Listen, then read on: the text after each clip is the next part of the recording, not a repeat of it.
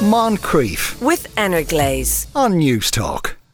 24 years uh, ago, uh, many people, uh, or 24 years later, many people still vividly remember the murder of the BBC journalist Jill Dando, shot to death outside her home in Fulham. And despite all sorts of theories and avenues of investigation, despite a wrongful conviction, which was eventually reversed, no one knows who killed Jando or killed Jill Dando or why? A new Netflix documentary asks that question. One of the people featuring in it is her brother Nigel Dando. Nigel, good afternoon. Good afternoon, Sean. When Jill was killed, and I know, and obviously you're a journalist, so you were very aware of the media circus that would take round, that would you know be around the event and around the funeral. When did you and your family actually get a chance to start grieving privately? Uh, well, I suppose you start in a way grieving privately from from the very first second that it happened. I mean, we did. It was such a shock. Um, so you know, what half of you is in in in mourning for, for, in my case, the loss of a sister, and in the case of my dad, the loss of his only daughter. Um, but in our case, given the nature of Jill's death, the fact that she was such a huge TV star in the UK and beyond, um, and the tragic manner in which she she met her death. As a journalist, a working journalist at the time, I, I realised that uh, I was going to have to bring some journalistic uh, experience to bear on the um, the torrent of publicity that was going to come our way. So, uh, yeah, on one half we were grieving, and the other half, uh, certainly I, on behalf of my dad, who wasn't in the best of health, uh, was looking at how we were going to deal with it. Yeah, and, and uh, I uh, I think I read somewhere that I think you'd barely got home before the first knock came on the door. Yes, that's right. Um, I was at work when it happened. Uh, I worked in, in Bristol for a newspaper. I was working as a newspaper reporter there, and uh, my dad lived about 20 miles away in uh, Weston-super-Mare, which is our hometown. So uh, I raced, well, a colleague of mine drove me down to uh, Weston to see him.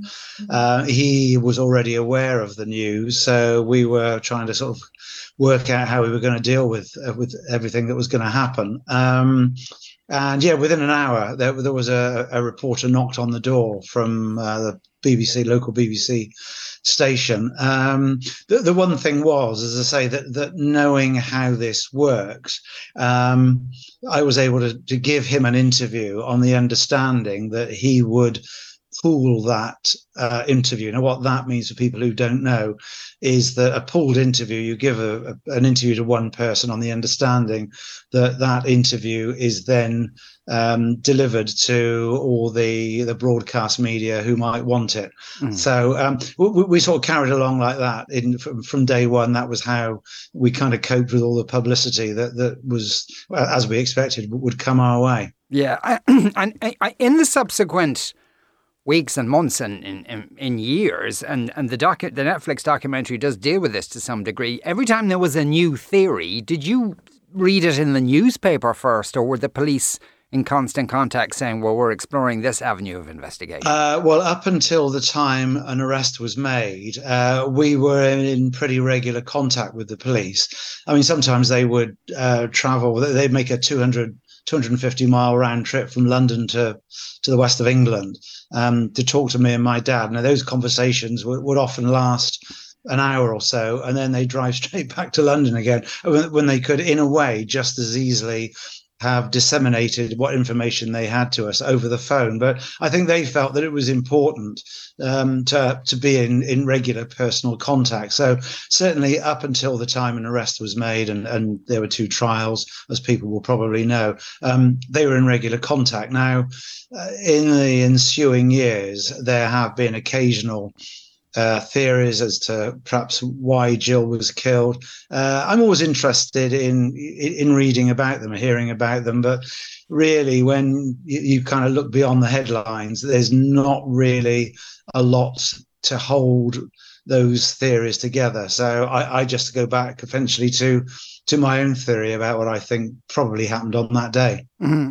And your theory is that it was just being in the wrong place at the wrong time for Jill. Yeah, I think so, Sean. You know, it's um, again, people might say it's a, it's a fanciful theory, but uh, when you see the documentary and you realise that the effort that the Metropolitan Police put into trying to find Jill's killer, not least with the use of CCTV, where they monitor her journey on that day via her car from her fiance's home back to her home in southwest London, including ta- taking two uh, shopping stops.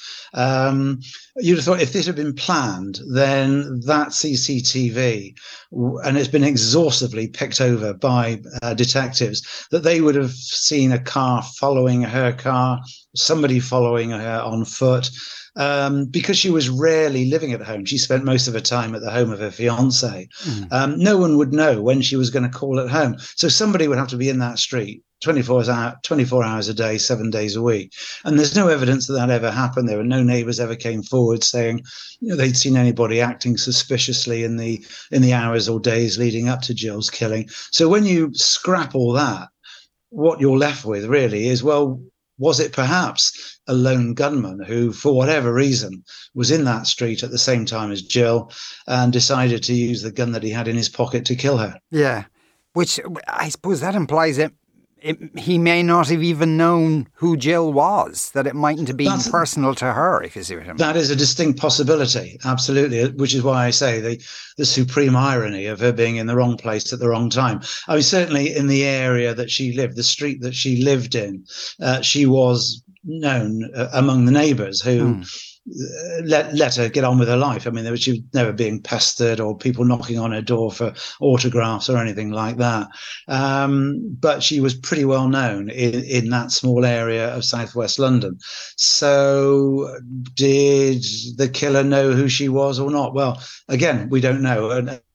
And yet another question that we don't have answers to, I'm afraid. Yeah. So would that mean, as far as you're concerned, Nigel, that I mean, because there still are various theories and uh, and to a degree a list of possible suspects, but I think all of those.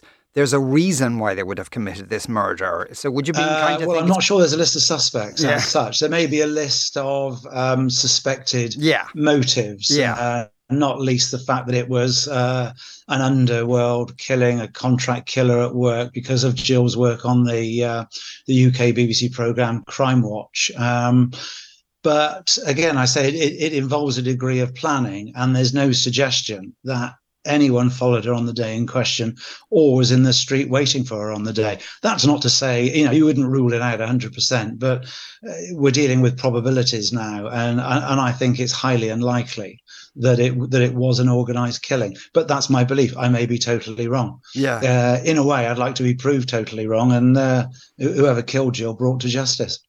Uh, yeah, Barry George appears in, in this Netflix documentary. Um, uh, how do you? Well, I mean, he was found innocent, of course, uh, um, uh but I suppose when uh, on the second trial, when when uh, he was let free, he didn't turn up on that day. Did you find that a little unsatisfying?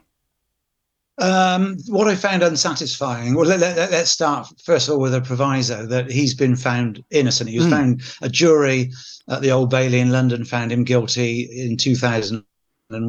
At a retrial uh, eight years later, he was found not guilty. So he is a free man and he's an innocent man. Um, what frustrates me a little is that he never he has never given a proper account of exactly what he was doing on that day. Um, and at both his trials he didn't give evidence as is his right. I totally respect that. When his legal team would have briefed him uh, not to give evidence i'm sure. Um, but i would like to have heard him talk about exactly where he was what he was doing and then to have his statements uh, examined under cross examination. And I think that might have just given us perhaps a, a, clearer picture of, of, what was happening at the time Jill was killed. Yeah. Is Are the police in contact with you now at all? Are, are, are there avenues of investigation for them? Uh, no, they're not. But uh, if I remember rightly, uh, it was about two or three years ago, there was a suggestion that, uh, that the police were following a lead. Uh, but they rang me to say that they had checked it out and uh, there was nothing in it. So I, I, I remain confident that if there are any positive leads, uh, they'll keep me posted of, of how their investigation's going. Do you think there's somebody out there who at least has some information that might lead to finding out who did it? Um, I, I, think it's likely. Uh, the killer would probably would they have kept that information to themselves? Might have been pretty difficult over mm. 24 years. But then again, if, if it's a, loner, then perhaps they, they have kept this information to themselves. The other thing, of course, is Sean that we're talking about 24 years ago, and in that period, both the whoever killed Jill may have passed away, and it may be that anybody who who knew who the killer was, likewise, you know, they're they're dead as well. So we've got that to contend with. So. Um, in reality, uh, I I would be highly surprised if this case was solved in my lifetime. Uh, but uh, you never say never. So maybe, you know, the documentary will provoke somebody into coming forward and telling the police what happened on that day. Uh, I'd certainly hope so. If they do have that evidence, if they have a troubled conscience, then I'd appeal to them uh, to go to the police and tell them what they know. Yeah. Is that why you took part in the documentary, Nigel? Because I imagine that it's was... not easy to be dredging all this stuff up again. Oh, that's right. I think that was the main reason. I think was to you know to make the, the appeal that, that I've just made. But the other thing was is there have been various um, documentaries about Jill's life, her murder, the police investigation. But this is probably the most thorough one of the lot. And um, so I kind of wanted to lend my support to that. It, it, it shows Jill growing up, you know, in a pretty humble surroundings in Weston-super-Mare joining her local newspaper when she left school, and then joining the BBC and this meteoric rise over you know, a relatively short time where she was you know such a, a, huge media star a name a household name really in in, in nearly every every home in in in the country um, so how did that happen? So the the documentary examines that.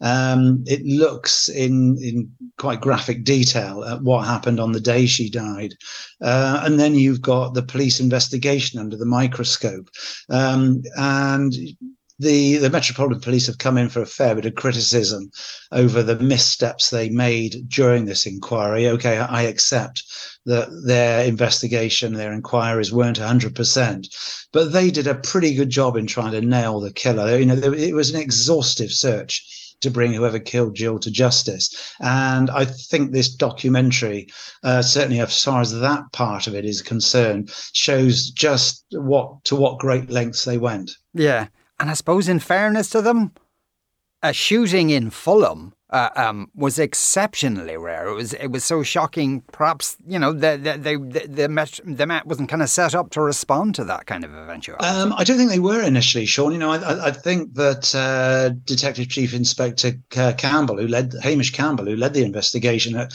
at one stage, he, he's seen on the documentary saying, "Look, there's, there's this massive information that's coming in. People trying to be helpful, things they thought they'd seen, things they thought they'd heard, putting two and two together, possibly making five. But all this information was coming in. And he said at one stage he had he had 12 detectives to help him. And he said that's just not enough. It, it was one of the major, if not the most thorough investigation that the Metropolitan Police have ever been involved in. Um, and I think they eventually did get up to speed, uh, but uh, it, it, was an investigation uh, such as like they, they'd never had to deal with before. So, so they eventually got up to speed, but certainly they were they were pretty understaffed to start with. Yeah, the, the and you know, as we said already, got a, it, it received enormous coverage, and for for many months uh, after her death. Was some of it prurient or exploitative, did you feel? Or I know that probably goes with the territory when you're as famous as Jill Dando is, nonetheless. You're yes, well, the, the, thing is, is that the, the, the, story sort of grew organically on its own initially because of the circumstances. You know, you've got one of the highest profile TV stars gunned down on her doorstep in broad daylight in the capital of England.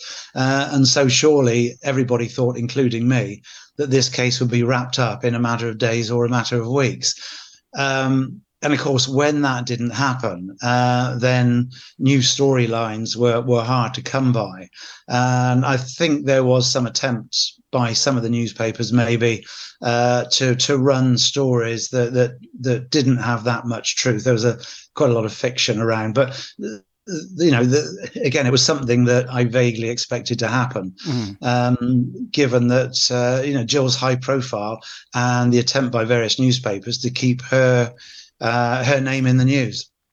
Nigel, thanks very much for speaking with us today. The name of that Netflix series is Who Killed Jill Dando? Nigel Dando, thank you very much. Thank you, Sean. Moncrieff, weekdays at 2 p.m. With Energlaze on Newstalk.